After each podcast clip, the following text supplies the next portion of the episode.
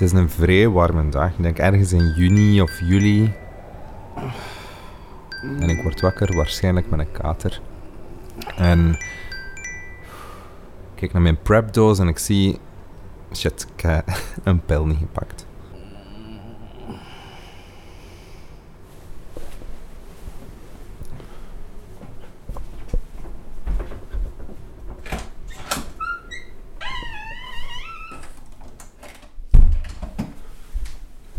Oei, als ik nu die pil gisteren niet heb gepakt, misschien had ik het dan de dag ervoor ook verkeerd gepakt. En de dag daarvoor ook.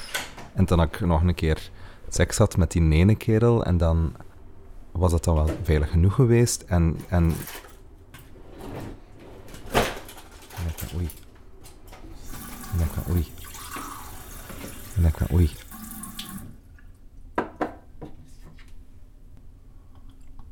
Ik neem vlug die pil, 's ochtends, oké, okay, ik ben te lezen.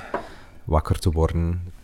Maar tegelijkertijd is er iets in mijn achterhoofd. En dan denk ik, oei. En dan denk ik, oei. En dan denk ik, oei. En dan denk ik, oei. Dat blijft draaien. En dan denk ik, oei. En dan denk ik, oei. En dan denk ik, oei. Oei. En dan op dat moment begon alles in mijn hoofd te draaien. En ik was ervan overtuigd. Ik heb het vlaggen, want ik was al aan het zweten. Ik stond in rode plekken. Natuurlijk hebben we dan opgezocht. Alle, alle symptomen van eten. Ik dacht, oké. Okay.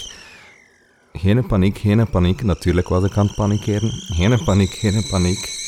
En niks rationeel. Ik, ik, ik ben aan het, aan het sturen naar, naar mijn vriend. Maar ja, ik heb het, ik heb het vlaggen, ik heb het vlaggen, ik heb het vlaggen. En zij waren mij aan het, aan het, aan het, aan het kalmeren. Ik ga op zoek naar een H I V-zelftest.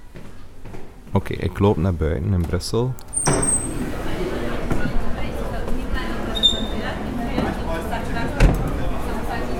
Het was warm.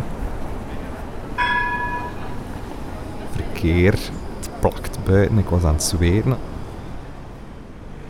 Eerste apotheek, geen H I V-zelftest. Tweede apotheek, weg op congé. Derde apotheek, ah, eindelijk wel. Oké, okay, goed. Zelftest genomen, dan naar huis gewandeld.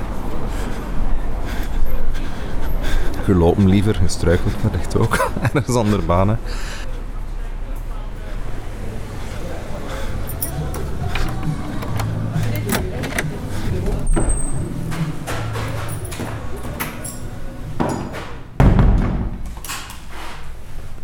Zat ik thuis op de wc en de wc was zo zuiders gericht.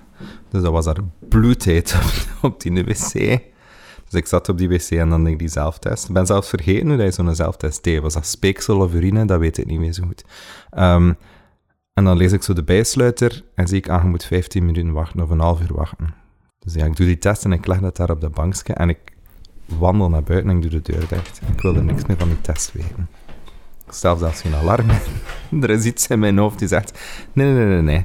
Het is, hebt, hebt, u, hebt u deel gedaan, hebt de test genomen, dus voilà. Liever, ik wil het liever niet weten. Dan uiteindelijk toch... En dan... Heel voorzichtig naar um, het teststrookje gekeken. En de paniek leek, bleek ongegrond. Want ik had geen H I V.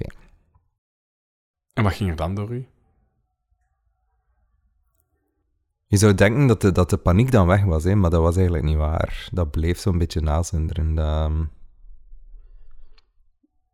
Misschien schaamte vooral. Van, allee, waarom zijn we zo dom geweest om één, die pil niet met manieren te pakken, en twee, zo dom geweest om niet gewoon rationeel te zijn, want je weet toch waarover het gaat, en je weet toch wat de risico's zijn, en je kunt dat toch allemaal zelf inschatten. En bovendien weet je ook dat...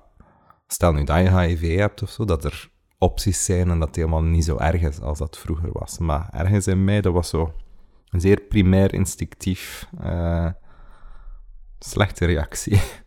Ergens ben ik toch blijkbaar wel doordrenkt door dat idee dat je... Als je ergens niet over spreekt, dan bestaat het niet. Maar als het u geruststelt, ik denk niet dat je de enige bent die al een keer zo'n AIDS-scare heeft meegemaakt... De meeste homo's hebben dat denk ik wel minstens één keer in hun leven, toch? Mm-hmm, ja, het stelt me niet echt gerust. Want het is echt wel jammer eigenlijk. Hè. Dat is echt iets, eigenlijk... Uh, pff, is dat iets dat we niet zouden moeten voelen, zoiets? Nee, ook de, de manier waarop je erover vertelt, laat ook wel zien hoe hard dat stigma nog leeft. Ook al zijn we ons daarvan bewust en, en de bullshit er rond, maar toch is dat sterker dan onszelf, denk ik. Dat we ja. meteen ook die schuld zo bij onszelf leggen. Van, ah, ik had beter moeten weten. Ja, dat was, echt, dat was echt iets primairs binnen dat zo naar boven kwam. Dat is alles wat ik wist en over had gepraat en met iedereen over... was van, oeps, vergeten. Ja, ik denk dat we dan toch wel... Het cliché dat we dan deze aflevering gaan behandelen, dat we dat toch allemaal wel enigszins geïnternaliseerd hebben. Het cliché... Mannenseks is gevaarlijk. Ja, vond uh, je dat ook voordat je je liet uh, testen? Of toen dat je ging laten testen? Um, ik heb niet echt zo die, die z- echte angst gevoeld. Maar het testen op zich was wel iets waar dat ik, wat ik een beetje voor mij uitschoof. Ook omdat ik op dat moment... Um, de eerste keer dat ik het liet doen, had ik nog niet echt uh, risicogedrag of zo vertoond. Maar ik, ja, ondertussen denk ik, uh, was ik eenentwintig, tweeëntwintig jaar of zo.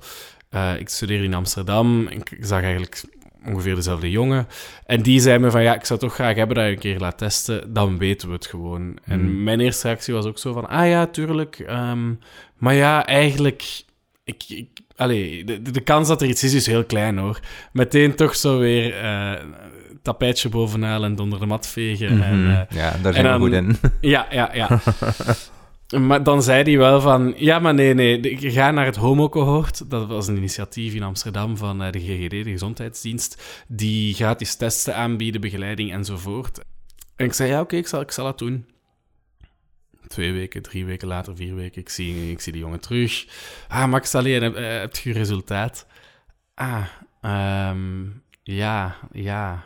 Nee. Ja, ja, ben je al geweest? Nee. Ja, kom, allee. Gaat daar nu eens naartoe. Enfin, oké. Okay. Uiteindelijk, goed dat hij is blijven aandringen. Ik heb een afspraak gemaakt, er naartoe geweest. Um, en dan toch, ja, ergens toch iets moeten overwinnen of zo om dat te doen. En het was wel, zoals dat hij zei, ik werd daar heel goed ontvangen.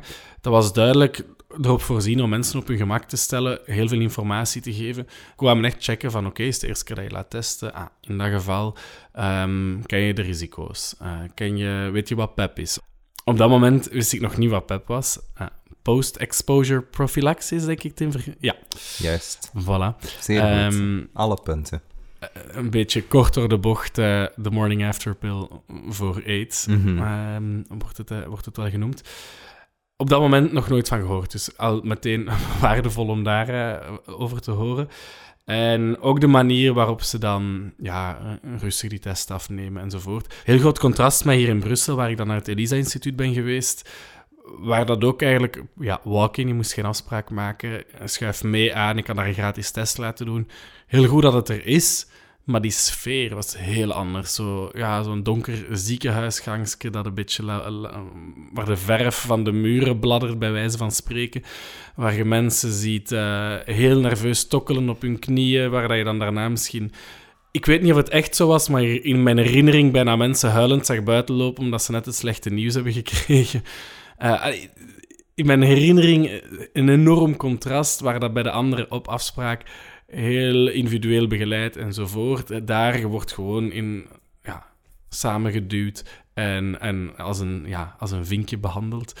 Um, dus dat laat wel zien hoe dat ja, medisch beleid uh, ook wel heel veel kan doen in hoe dat we ons daarbij voelen, overdenken. Mm, ja, die, dat, dat, we zijn ons uh, niet genoeg bewust, denk ik, van al de drempels die er bestaan. En de redenen waarom dat mensen zich niet laten testen. Dat kan zijn bijvoorbeeld omdat mensen te bang zijn, omdat ze niet wel geconfronteerd worden met hun eigen daden. Dat kan zijn ook omdat, omdat het gewoon te moeilijk is en organisatorisch niet gebolwerkt krijgt. En omdat je gewoon niet in zo'n situatie zoals in de uwe wel terechtkomt. Nee, daar zitten in, in een donkere kliniek te zitten wachten in, in, in teerlicht. Het is gewoon...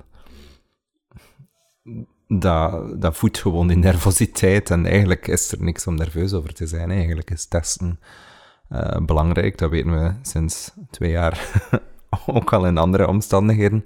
Uh, en meten is weten en dan handel je... Uh...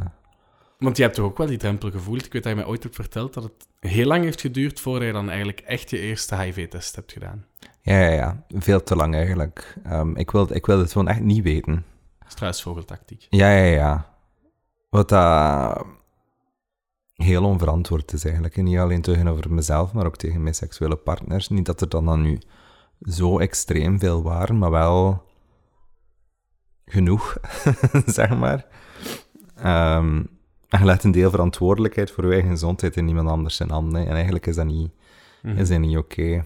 Okay. Um, ja, en daar ben ik blij om dat mijn partners dan... Allee, toen in Amsterdam, dan later ook uh, met mijn ex, dat die wel echt hebben gezegd van nee, nee, nee, ik wil het weten. En dat die um, daar het heft in handen hebben genomen. En ze zouden het niet moeten doen. Um, en ze zouden die druk niet moeten leggen, dat zou gewoon vanuit mezelf moeten komen. Maar als dat niet zo is, dan, uh, dan moet je echt wel iemand tegenover je hebben die daar gewoon op staat. Mm-hmm. Ja.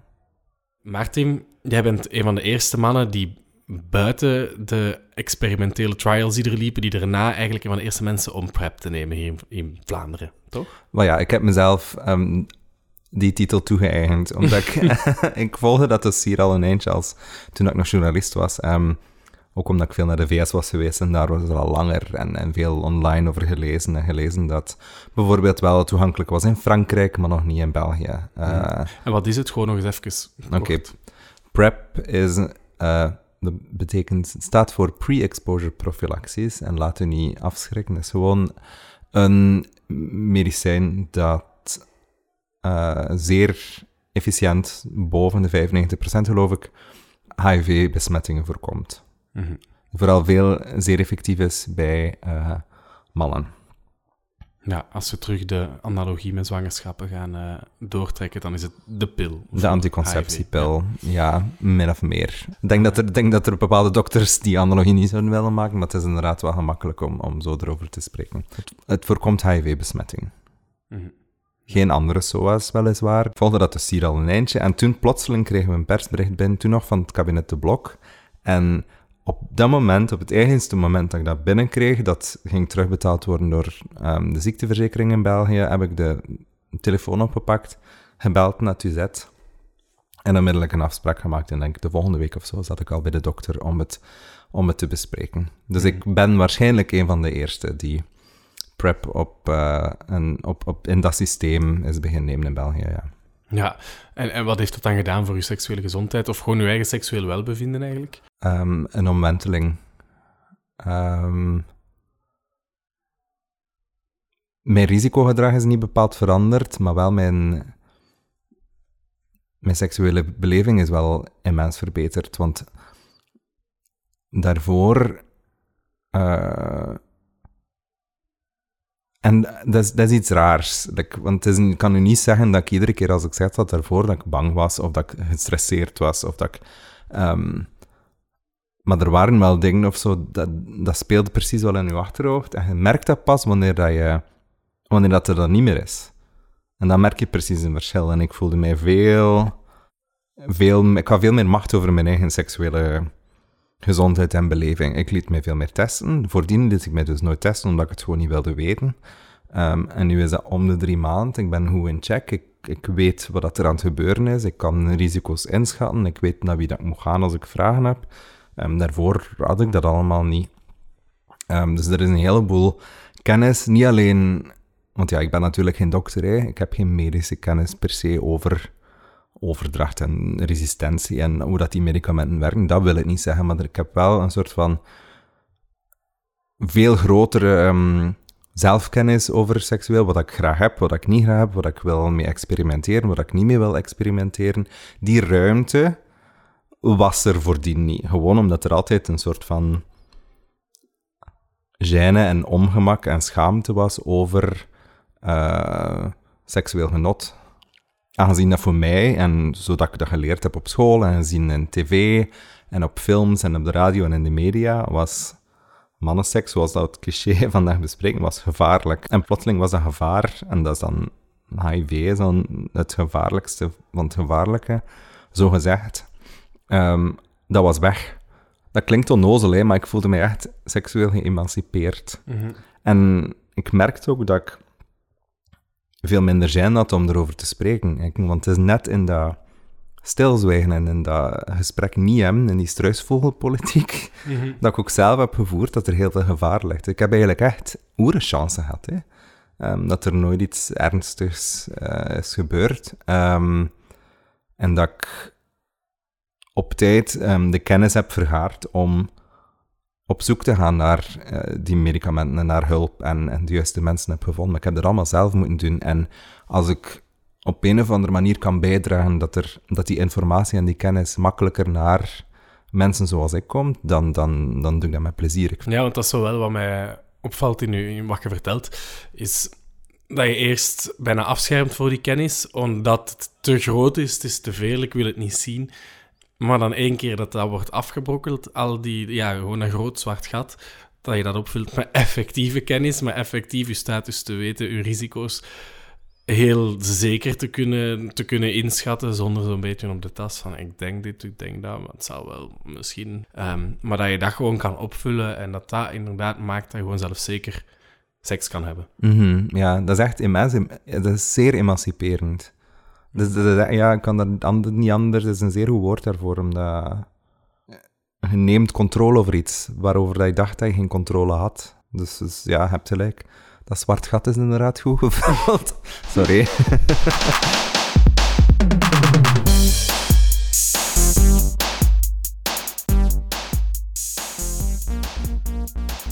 Nu, we spreken over H I V, van dat is het te vermijden virus. Uh, tegelijk weten we ook wel, ja, het heeft enorm veel slachtoffers wereldwijd geëist. Nog altijd trouwens vandaag. Mm. Maar hier uh, in Vlaanderen is het zeker geen doodsvonnis meer. Nee. En er leven ook gewoon heel veel mensen mee. Ja, ik heb daarover een gesprek gehad met Yannick, die ongeveer tien jaar seropositief is, die met H I V leeft en die um, untransmittable en dus undetectable is. Undetectable, wat, wat wil dat dan precies zeggen? Dat wil zeggen dat de virale lading in iemand zijn bloed zodanig laag is, uh, waardoor dat je het virus niet meer kan doorgeven. Bijvoorbeeld, een vrouw die seropositief is en die undetectable is, uh, heeft een kinderwens en ze wil graag een kind krijgen, um, dan kan zij gerust een kind krijgen en dat kind gaat geen H I V krijgen. Of, um, man is undetectable en dus kan hij het virus niet doorgeven en hij heeft uh, seks zonder condoom, anale seks zonder condoom met een andere man of met een andere vrouw, um, dan kan hij dat virus ook niet doorgeven. En dat komt dan door die uh, aidsremmers die je neemt? Ja. We zijn er heel open over, maar het blijft wel moeilijk om erover te beginnen, hè? Het is immens moeilijk, ja. Dat merkten we in het interview ook. Ja.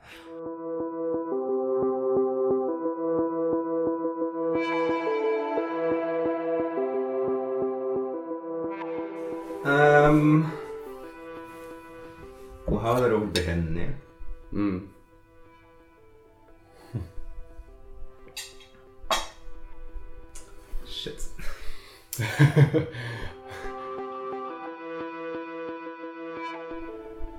Misschien om eruit te komen kun je misschien jezelf gewoon een keer voorstellen. Oké, okay. um, mijn naam is Yannick, ik ben tweeëndertig jaar. Um, ik ben nu twaalf jaar uit de kast, dus ik ben nu tweeëndertig, dus ik ben op mijn twintig jaar uit de kast gekomen. Ja. Ja. En dan niet zo lang daarna ben je te weten gekomen dat je H I V had. Te weten komen. Wel, ik heb er eigenlijk wel ergens geluk mee gehad, omdat ik ook weet wie uh, mij geïnfecteerd heeft. Allee, ik ben niet in contact met die persoon, hè, maar ik weet wel waar en wanneer en met wie het gebeurd is. Maar op dat moment wist je het nog niet, natuurlijk, toen dat gebeurde. Um, ik had mijn twijfels, omdat ik, ik was uiteen met mijn eerste lief. We waren twee jaar samen, dus ik was tweeëntwintig op dat moment. En ik had twee keer onveilig seks gehad uh, in die zomer. En ik weet nog dat ik ontwacht was op dat resultaat en keivels schrik had van oei, want deze eerste keer eigenlijk, behalve met mijn lief, had ik nooit echt onveilig niemand gevreden. Dus uh, toen was ik echt wel heel zenuwachtig. En mijn resultaten kwamen terug negatief. En ik ben toen een week of twee daarna naar een feestje geweest. Was heel dronken. En dan ja, een kerel ontmoet. En we wouden seks hebben, maar we hadden allebei geen condoom bij. En ik zei, ik ga me echt niet terug in die positie plaatsen. En dat had me een beetje gerustgesteld dat hem ook zo in diezelfde situatie zat. Dat hem ook net getest was, alles was in orde. Dus we zijn dan toch, ja, we hebben dan toch seks gehad. En ik merkte gewoon dat zijn attitude, nadat hem seks, dat we seks hadden gehad, volledig veranderde. Dus ik begon zo'n beetje schrik te krijgen. En ik heb hem nog gevraagd, van, ik moet me toch geen zorgen maken. En hij zei, ik wil er liever niet over babbelen. Dus ik denk niet dat hij besefte dat hij positief was, maar ik denk dat hij wel besefte dat hij had gelogen door het feit dat hij net getest was of zo. Ja. Um, en het ding is, op dat moment bestond er al wel P E P, dus uh, post-exposure. Um, Maar ik had er nog nooit van gehoord, want dat zit gewoon niet in seksuele opvoeding. Uh, dus ik dacht gewoon van, als je onveilig seks hebt gehad, het enige wat je kunt doen is afwachten op de resultaten. Dus ik heb dat dan effectief gedaan. Ik heb, uh, uh, ik heb gewacht. Dus ik heb opgezocht online van, oké, okay, zes weken is, is het beste dat je het resultaat kunt weten. En twee weken daarna ben ik enorm ziek geworden. Ik denk het ziekste dat ik ooit ben geweest. Echt um, koorts voor een paar dagen, rillen, zweten. Uh, dus ja, dat is uw status change, dat is aan het veranderen. Um, en dan daarna was dat voorbij. En dan had ik uitslag over heel mijn lichaam. Dus dan ben ik echt symptomen gaan opzoeken. En denk, van de tien symptomen die werden gegeven, had ik er negen. Dus ik wist toen al hoe laat het was. Dus ja. Zo. En hoe voel je dat dan? Alleen niet like, fysiek of zo, maar hoe beleef je zoiets? Oh, enorm veel angst, enorm veel angst. En ook de dag dat ik moest bellen voor mijn resultaat, en ik was niet thuis, ik was toen bij mijn moeder. En de dokter had naar mijn moeder gebeld en gevraagd of het belangrijk, gezegd dat het belangrijk was dat ik terugbelde. Dus ja, dan wist ik het echt heel zeker. Ik heb ten eerste mijn beste vriendin opgebeld en de situatie uitgelegd. En die zei, belt naar de dokter en komt dan naar mij. Nu, normaal gezien als dokters uw status doorgeven, zeker als je positief bent, die nodigen je eerst uit op kantoor en dan verwijzen die je door naar het tropisch instituut. Maar ik denk dat ik de eerste persoon was, dat tevens een vrij jonge dokter nog, denk ik de eerste persoon was waar die, waartegen dat ze ooit moest vertellen, dus die had dat gewoon via de telefoon gedaan. Dus uh, die zei, ja, um, voor H I V ben je positief, uh, maar chlamydia en gonorroe was uh, negatief. Ja, voor mij het werd helemaal, het werd helemaal zwart toen, hè. Dus ik dacht van, oké... Okay. En ik zei, ja, maar wat moet ik nu doen? Die zei, ja, als je wilt, kunnen we volgende week nog eens afspreken of zo, een afspraak maken. Ik zeg, ja, liefst, want ik weet niet wat ik moet doen. Um, dus ik had opgehangen. Ik was toen beginnen huilen. Um, ik heb mijn moeder, gebe- uh, mijn moeder gesproken. Mijn moeder is toen beginnen huilen. Ik heb toen mijn beste vriendin gebeld en ik heb gezegd, mag ik langskomen? Ik ben naar haar gegaan en ben toen ook beginnen schreeuwen. Zij is beginnen schreeuwen. En ik weet dat ik... We waren aan het babbelen en op een bepaald moment zei ik van ja, ik heb zo'n documentaire een tijdje gezien van goh, ergens in een of ander land waar kinderen die daarmee geboren werden, dat die medicatie kregen, maar pas op, op twaalf of veertien of zestienjarige leeftijd werd duidelijk gemaakt waarom ze die medicatie krijgen. Ik zeg ja, oké, okay, nu moet er nog wel doorgaan door dat proces, maar misschien dat ik met de tijd wel naar daar kan of, of mensen kan helpen in die, status, uh, die die status juist ontdekken. En vriendin van mij is ook van hoe slaag je erin om zo'n slecht nieuws ineens zo... Ik van ja, ik, ik, wil, ik wil gewoon niet, ik wil niet, ik wil niet weken rondlopen met een, een kutgevoel hierover. Ik weet dat deze niet gaat veranderen, dus hoe maak ik deze zo snel mogelijk uh, een normaliteit in mijn leven? Dus uh, ik denk dat dat ook een beetje van persoon tot persoon afhangt. Ik, denk dat ik, ik, was al, ik, ik zat niet echt in een goede uh, periode met mezelf, maar toch kwam er zoiets instinctief naar boven van nee, deze gaat mij niet naar onder trekken, deze gaat mij echt niet kapot doen. Ik wil... Als ik depressief ben, dan gaan het mijn eigen gedachten zijn, maar niets fysieks. Fysieks wil, laat ik dat niet toe, dat iets mij naar, naar beneden trekt. Dus, um, dus ja, dat was moeilijk. Die eerste dagen, dat was, ja, ik voelde me een beetje een buitenaards wezen in mijn eigen lichaam. Maar toen ook inderdaad met mijn huisdokter gebabbeld, meteen naar het tropisch instituut doorverwezen. En daar zei hij van, ja, je hebt die afdeling voor medicatie, je hebt die afdeling voor psychologische begeleiding en zo. Ik zeg... Schrijf mij voor alles in. Ik wil al die gesprekken doen. Dat ik zo snel mogelijk weet hoe en wat. Dus uh, er was ook zo'n H I V buddy system. En dan hadden die gevraagd van, ja, wilt je iemand homoseksueel en jong? Ik zeg, ja, nee, ik heb liever iemand ouder. Gewoon omdat iemand die al heel veel ervaring heeft. En ik weet niet meer hoe die man heet, maar die heeft mij zoveel uitleg gegeven. Die zei ook van, ik ga nu heel expliciet zijn van wat er seksueel kan en hoe dat, dat gaat. Ik zeg, ja, alsjeblieft, deze heb ik nodig. Ik wil niet bloemetjes en bijtjes verhaal. Ik wil... Ik wil het tot in detail, pijpen, riemen, alles, van wat kan, wat kan niet. Dus, uh, en dat was een heel goed gesprek. Ik ben er ook zo buiten gegaan en dacht van, oké, okay, deze gaat lukken. Deze kan ik. Zot, heel weinig kennis. Dat is... Dat wij...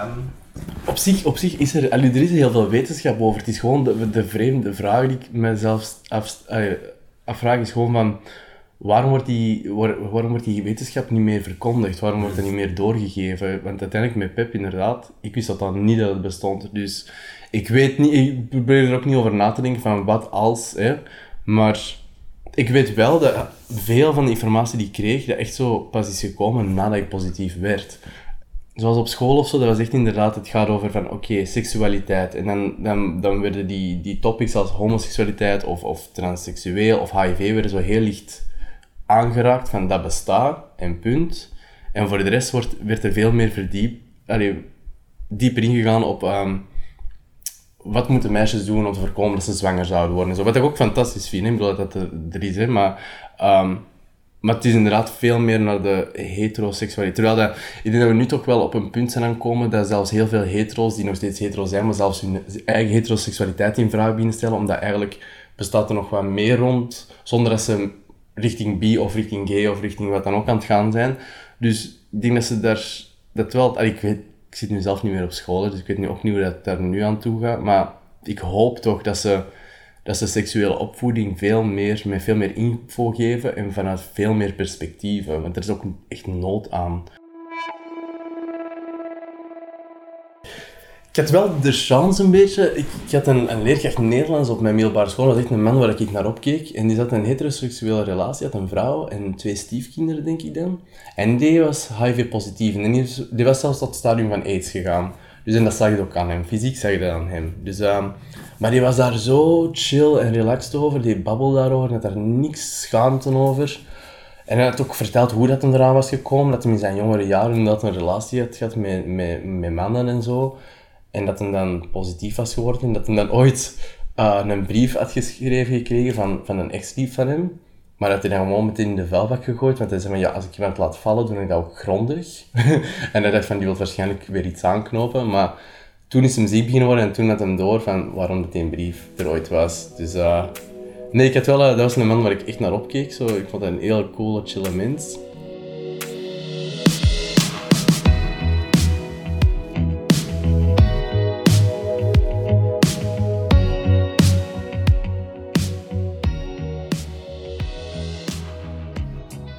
Ik denk de eerste persoon dat ik daarna gedate heb, dat ik dat ook meteen op de eerste date heb gezegd.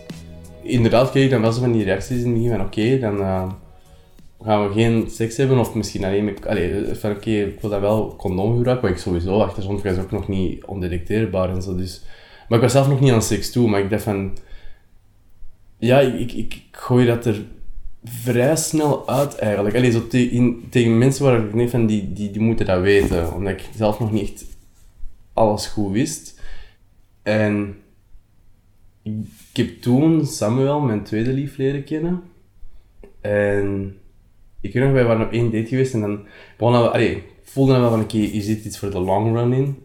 Uh, dus ik begon dat toen wel af te houden. En ik zei, ik weet nog, ik die stomme, zo'n stom cliché metafoor gebruikt van, ik heb te veel bagage. Of, uh, en hij zei van, wat bedoel je met, met die bagage? Dus dan op een bepaald moment dacht ik van, oké, okay, ik gooi het er gewoon uit.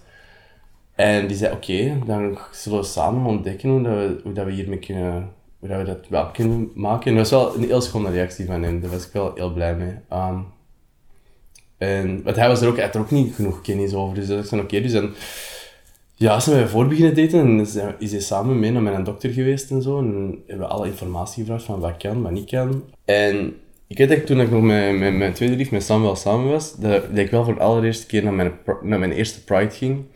En ik zei van, oké, okay, ik wil iets doen waardoor dat iets betekent. Dus ik had toen t-shirts voor ons gemaakt, um, waarop allebei gay stond en H I V positief, H I V. En bij mij stonden die beiden aangevinkt en bij hem alleen gay. Zodat mensen, dat we een visueel uh, beeld werden, allee, een beeld werden van, um, van een um, discordant koppel. Eén negatief, de ander positief. En het ging mij juist om die reacties, om die negatieve reacties te zien, want ik had daar zelf weinig contact mee. Um, En er waren inderdaad wel mensen die wel wat koppen trakken, maar er waren ook heel positieve reacties uitgekomen. Dus ja, dus dat, dat stigma vechten, aanvechten, ay, er tegen vechten ofzo, dat was, uh, dat was vrij snel in mij wakker geworden ofzo, denk ik. Denk, ook omdat, heel, omdat ik merkte bij heel veel mensen dat ze het niet durfden. En dat komt ook van de, de sociale situaties waar ze uitkomen. En ik denk dat ik, dat ik juist... Geluk had dat ik een, een moeder en zussen had die mij steunden en een vriendenkring hadden die, die mij niet ineens ontweken.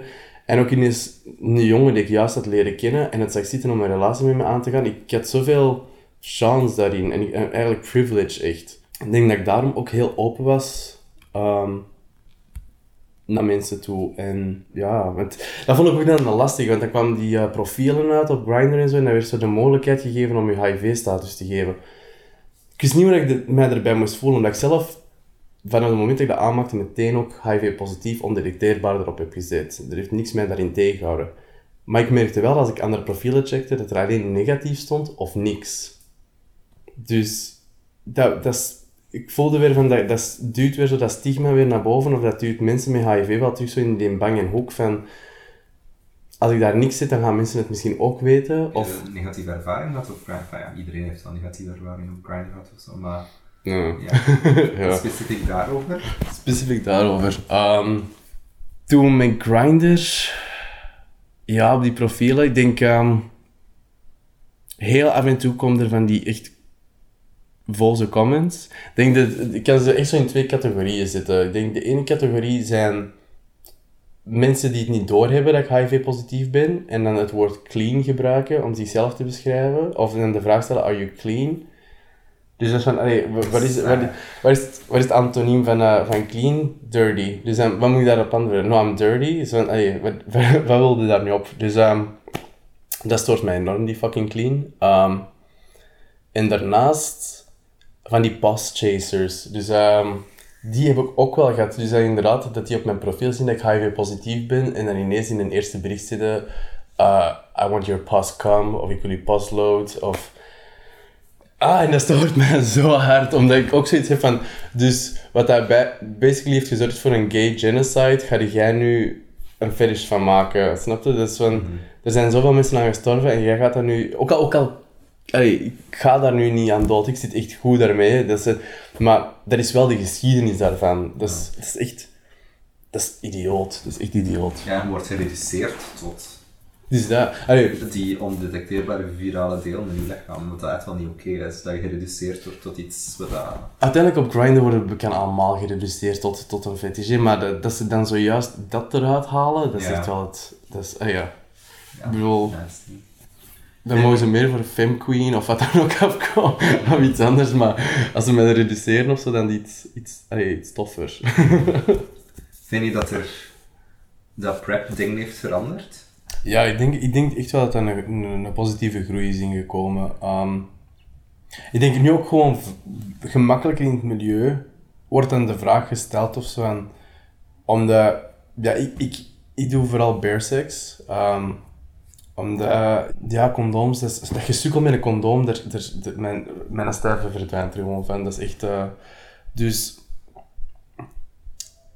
Dus nu is dat ook zo... Daarvoor inderdaad, voor prep, moest ik inderdaad die condooms dan ook wel vaker bovenhalen. Um, of als een andere dat niet deed, dan... Ja, ik stelde ook geen... Ik, was, ik zorgde gewoon dat ik zelf altijd verantwoordelijk was. Ik wist mijn status, ik wist dat ik ondelecteerbaar was. Ik nam mijn medicatie goed in. Um, Dus ik nam die verantwoordelijkheid altijd wel. Uh, maar, dus als er dan inderdaad ja, veilig gevreven moest worden, dan deed ik dat veilig. Maar daarna met prep, dat, dat was inderdaad... Ik merk dat ook heel veel andere homo's ook graag zonder condoom seks hebben. En dus die vraag komt dan altijd op zo, zeg je prep? Of, en dan zeg ik altijd, ik ben ondelecteerbaar. En dat is altijd wel een heel goeie... Allee, iedereen is super chill, iedereen heeft zijn informatie er nu veel meer rond. Ja, het, het ding is ook... Weet je, op, op, op orgieën of zo, of group sessions, um, condooms worden nooit boven gehaald eigenlijk. Hè. Dus ik weet gewoon in mijn situatie, ik ben veilig voor mezelf en ik ben veilig voor anderen. Um, dus van mijn kant kan er zo geen kwaad uitkomen. Ik hoop dat iedereen dat van zijn kant ook een beetje doet, maar ook al is er iemand bij die ja, daar minder goed op voorzien is, allee, langs mijn kant kan er al niks gebeuren. Dus, uh, allee, en van mij uit naar hem ook niet. Dus, dus ik ben daar wel heel dankbaar voor, voor die prep. Want hij heeft wel zo... Ik weet niet, hij heeft zo een beetje de angst die, die, die gebouwd is sinds het AIDS-epidemie. Um, die eigenlijk jarenlang blijven nazinderen. Die begint nu eindelijk zo terug afgebroken te worden. En die begint nu terug een vrijheid naar boven te komen. Vooral voor, voor gay men eigenlijk gewoon om, om seks te hebben. En van elkaar te genieten. En... Ik ben er heel content over. Ik ben echt wel heel dankbaar ook naar die dokters. Dat die, dat echt, dat die deze hebben kunnen verwezenlijken voor ons. Het is ook, het is ook maar te zien wat je veilig vrij noemt. Hè. Like, waarom, wat, wat is veilig vrij uiteindelijk? Dus ik vind ik, veilig vrij is uh, uw weten, uw status weten. Dus je regelmatig laten testen. En gewoon weten waarmee je mee bezig bent. En zelfzeker zijn en weten wat je graag hebt en wat je mm. niet graag hebt. De risico's kunnen inschatten. Als je bijvoorbeeld weet shit, ik heb twee dagen geleden of een dag geleden een orgie gehad. Mm. En nu heb ik seks met iemand en misschien wil ik dat ik meermaals seks mee heb. Misschien moet ik dan even wachten of misschien laat ik mij dan best eerst even testen voordat ik verder ga. Enfin, gewoon op een chille manier yeah. omgaan met seks. Weten ook bijvoorbeeld als je symptomen krijgt dat je mensen kunt contacteren of... Allee, bon. Dus veilige trein gaat over veel meer dan alleen maar al dan niet een condoom aan doen. Nee, het gaat, ook, het gaat ook eigenlijk over de keuzes die... Je krijgt informatie, je weet een beetje van... Uiteindelijk, als je echt veilig vrij, als je echt helemaal naar tien gaat, dan zou ook een beflapje moeten gebruiken. Dan zou ook eigenlijk een condoom moeten aandoen bij het pijpen of zo, die dingen. De, niemand doet die... Allee, die toch niemand die ik ken. Nog niemand die nee, ik ken. Um, maar... In principe, dat zou dan zo technisch gezien of in theorie um, dat moeten zijn. Maar je, je maakt ook die keuzes voor jezelf, omdat ik ga voor Bear, omdat ik inderdaad, ik zit met dat, met, uh, ik weet van, oké, okay, you is you, H I V, dat is, dat is zo goed als uitgesloten dan, en dat is uitgesloten. Maar ik bedoel, ik heb ook recent terug chlamydia opgelopen. Dus dat zijn keuzes die ik voor mezelf maak, van ik weet dat dat dan wel, dat het risico dat ik chlamydia of gonorrhee of wat dan ook ga krijgen, dat, ga, dat kan wel de hoogte ingaan. Ja. Um, Maar dat zijn keuzes die je voor jezelf moet maken van neem ik dat risico voor die dingen.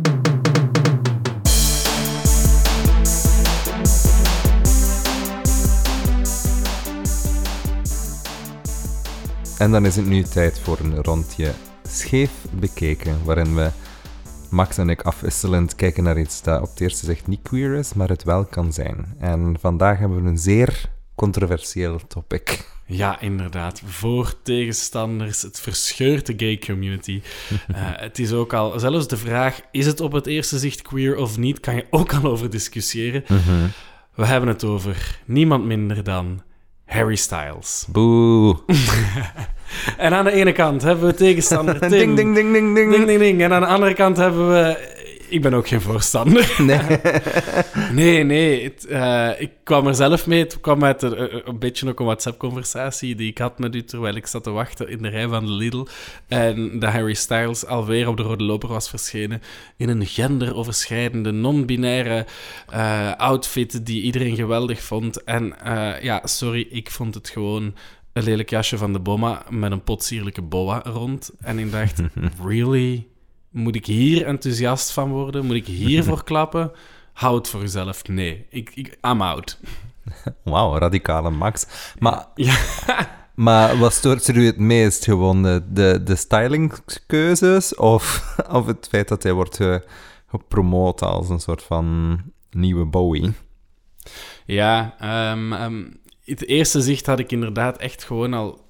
de styling, ik dacht, oké, okay, voordat we het hebben over hele symboliek en wie heeft het recht om wat toe te eigenen en aan wie komt het toe, dacht ik, laat het dan tenminste gewoon er tenminste goed uitzien. Laten we eerst gewoon ook zeggen dat het er even shit uitziet. Maar als ik er dan iets dieper op inga, komt het ook wel tot die bredere punten. Um, om te beginnen, wat mij eraan stoort, aan, aan zijn outfits, ik heb het gevoel... Er is een team rond hen en ze hebben Harry Styles in een, in een outfit gehesen. Ik heb niet het gevoel dat hij die outfits, dat hij die draagt, dat hij die ownt. Um, het ziet er bij hem toch altijd een beetje een, een verkleedpartij uit. Of als een, als, als een podiumoutfit van kijk nu eens wat ik aan heb. Mm, yeah. Knipoog. Um, en, en daar... Ja, dat, dat, dat, dat maakt het voor mij ongeloofwaardig. En daar heb jij dan wel op geantwoord. Ik heb het daar net nog eens nagelezen. Um, Van ja, je ziet dat het een stijl is en geen identiteit. Ja, het is, het is voor de show. En, en voor veel mensen is het niet voor de show. Mm-hmm. En ik denk dat in die tweestrijd, dat, dat, dat ligt vrij gevoelig. En ik vind dat, ja, aan de ene kant kun je dat inderdaad vieren en dat cool vinden. Nee, dat, die, dat Harry Styles en zijn team, en zijn marketingteam, en, en zijn stylingteam, en... dat allemaal doen, en, en, want ze hadden het even goed niet kunnen doen, hè, en geen aandacht ernaar gekraaid. Aan de andere kant vind ik ook wel dat je moet um, dat wantrouwen um, accepteren die er bestaat bij veel queers, ja, tegenover dat soort gedrag. Want het is al vaak genoeg geweest dat um, dat soort uiterlijk vertoon um, niet gevolgd wordt door um, echte verandering of zo. Dat is al vaker gebeurd en ik vind dat dat, dat wantrouwen tegenover dat soort show en dat soort vertoon is, dat komt ergens vandaan. En ik vind dat je dat ook moet kunnen accepteren en een plaats moet geven. Ja, ik ben het er helemaal mee eens dat we echt wel dat soort sentiment ernstig moeten nemen en kijken van waar komt dat dan precies. Want het is heel makkelijk om dan meteen te zeggen, ja, maar ze doen het toch maar. En ze nemen toch wel een voortrekkersrol. Terwijl, als je even uitzoomt, in het verleden is dat nog gebeurd, dat bekende sterren, popsterren, um, ja, vrouwenkledij gaan dragen of, of het allemaal doorheen clashen. We hebben dat gezien in de jaren zeventig, we hebben dat gezien in de jaren tachtig. Het heeft niet het queer utopia uh, bereikt dat we er misschien vandaag van zouden willen maken. Um, ik weet niet of het er toen van werd gemaakt, maar vandaag doen we dan toch zo van, er is iets grondig aan het veranderen. Ja, niet vergeten ook die... De Harry Styles van deze wereld hebben ook de macht om de context te creëren waarin dat ze kunnen, kunnen experimenteren. Hè? Dat gaat dan over... Ah, ik, ik kan queer fluïde zijn op de cover van de Vogue en op mijn shows. En daar, ik kan dat kader schetsen en dan is dat acceptabel of zo om dat te zien. Want ah ja, dat is maar showbiz. Showbiz is een beetje raar. Die mensen mogen mm-hmm. dat. En dan, dan komt het ook in, de, in die sfeer dat alles wat dat fluïde is, is show. Dat is maar voor de show, dat is, maar, dat is niet voor echt. En wanneer dat dan mensen dat echt willen beleven en dat echt willen uiten, zeker, zeker bij ons, waar, dan, waar, waar dat iedereen heel uh, netjes moest zijn en, en dat, dat iedereen een beetje hetzelfde moest zijn ja, en niet te veel... Ja, um, dan, dan loopt het mis, hè, want ja, je is daar weer voor de show of het is, het is voor de aandacht. En, en ja, bon. Ja, want... Als we dan even terug naar de celebrity-cultuur gaan, heel die uh, non-binaire um, cisgender manrevolutie wordt zo geleid door, door drie bekende jonge mannen, denk ik. Of geleid. Het zijn die drie die toch vaak terugkomen. Dat is dan Harry Styles, waarvan ik dan zeg, beter styling graag. Um, Timothée Chalamet, waarvan ik denk, ja, het is gewoon een twink die geen kostuum draagt. Hold your horses, dit is ook niet de androgyne non-binaire revolutie. En dan Ezra Miller, en sorry, die lijkt nu gewoon een beetje in het, het, in het rare kindsterretjesbestaan beland, à la Macaulay Culkin, in die queer panseksuele boerderij slash secte. En oké, okay, akkoord, die wel coole dingen draagt op de catwalk. Ja, en ik vind, ik vind van die drie dat die echt inwisselbaar zijn. Als je drie foto's neffens elkaar legt, dat zijn drie dezelfde. Dus als dat de revolutie is, mocht zouden we. Maar... Ja, en nogmaals, ik vind het echt gewoon niet oprecht. Het lijkt niet oprecht. Nee, en van Harry Styles wordt ook gezegd van... Ja, hij heeft nooit zijn genderidentiteit gedefinieerd. Hij heeft nooit zijn, uh, zijn seksuele oriëntatie gedefinieerd. Maar als we dan gewoon wel kijken naar uh, zijn verleden... Dan is hij toch altijd samen geweest met vrouwen. Hij heeft ook nooit gezegd... Ik val, denk ik. Hij heeft het nooit, denk ik, expliciet gezegd. Ik val op beide. Ik denk dat hij wel heeft gezegd van... Ik wil het niet uitsluiten of zoiets. Um, Dus ja, het is, het is niet dat hij er echt helemaal uh, swing for the team is of zo. Bon, ik geef hem de tijd om het uit te zoeken. Maar als je dat dan vergelijkt met iemand als Lil Nas X, mm-hmm. dan vind ik wel dat het heel tastbaar maakt wat het verschil is tussen iets dat heel oprecht overkomt. En ja, je gaat waarschijnlijk zeggen dat is ook gemarketeerd. Cynisch krenk dat een ook vindt. Hij ziet me al met mijn ogen draaien. Ja, maar dat is het ook, hè. Maar inderdaad, like wat je zegt, er is een zeker element van oprechtheid of, of um, urgentie misschien. Mm-hmm. Um, bij... ja. ja, en ik heb het gevoel dat hij wel de touwtjes daar in handen heeft en het echt wel uh, meeleidt mee of zo. Zijn Twitter-account bijvoorbeeld is heel spitant en ik geloof ook mm-hmm. dat hij het echt wel zelf uh, managt. Want er zijn ook van voordat hij bekend was, uh, zijn er screenshots enzovoort... Uh, bekend geraakt. Hij had ooit een Nicki Minaj Stan-account, bijvoorbeeld. Dus toen wisten veel mensen al, ja, die jongen, die, die nieuwe ster van Old Town Road, he's probably gay. Um, dus die, het zat wel al van in het begin, was dat zijn ding, zijn personage, zijn... Zo de, de, allee, het, is, het komt nu gewoon veel meer tot... Het is nu de big-budget versie van die Nicki Minaj Stan-account. Ja, ja, ja. En dat vind ik er zo geweldig aan. En... Mm-hmm. Um, hij provoceert met die video, met dan bijvoorbeeld uh, Call Me By Your Name, die video waar dat hij dan speelt met die duivelse imagery. Mm-hmm. Maar dat is ook niet oppervlakkig, want hij komt wel uit een soort zwarte gelovige gemeenschap, of waar dat alleszins die homofobie nog heel fel uh, zich binnen het geloof afspeelt, waar hij gewoon een grandioze fuck you naar stuurt. Mm-hmm. Uh, En dan denk ik, ja, kijk, dit is gelaagd, hier zit iets achter, dit is oprecht, authentiek. Uh, I'm on board, ik ben mee. Ja. Voilà. Toet toet. Tim is bijna on board. Ja, ik, ik ga zwaaien van op de kant. Je mocht on board en ik ap- ap- apprecieer dat een boot vertrekt of zo. Bij de maar intrede van Lil Nas X. Ik moet niet per se op die trein zijn. Het is, het is niet per se voor mij, maar prima dat hij een trein aanzet.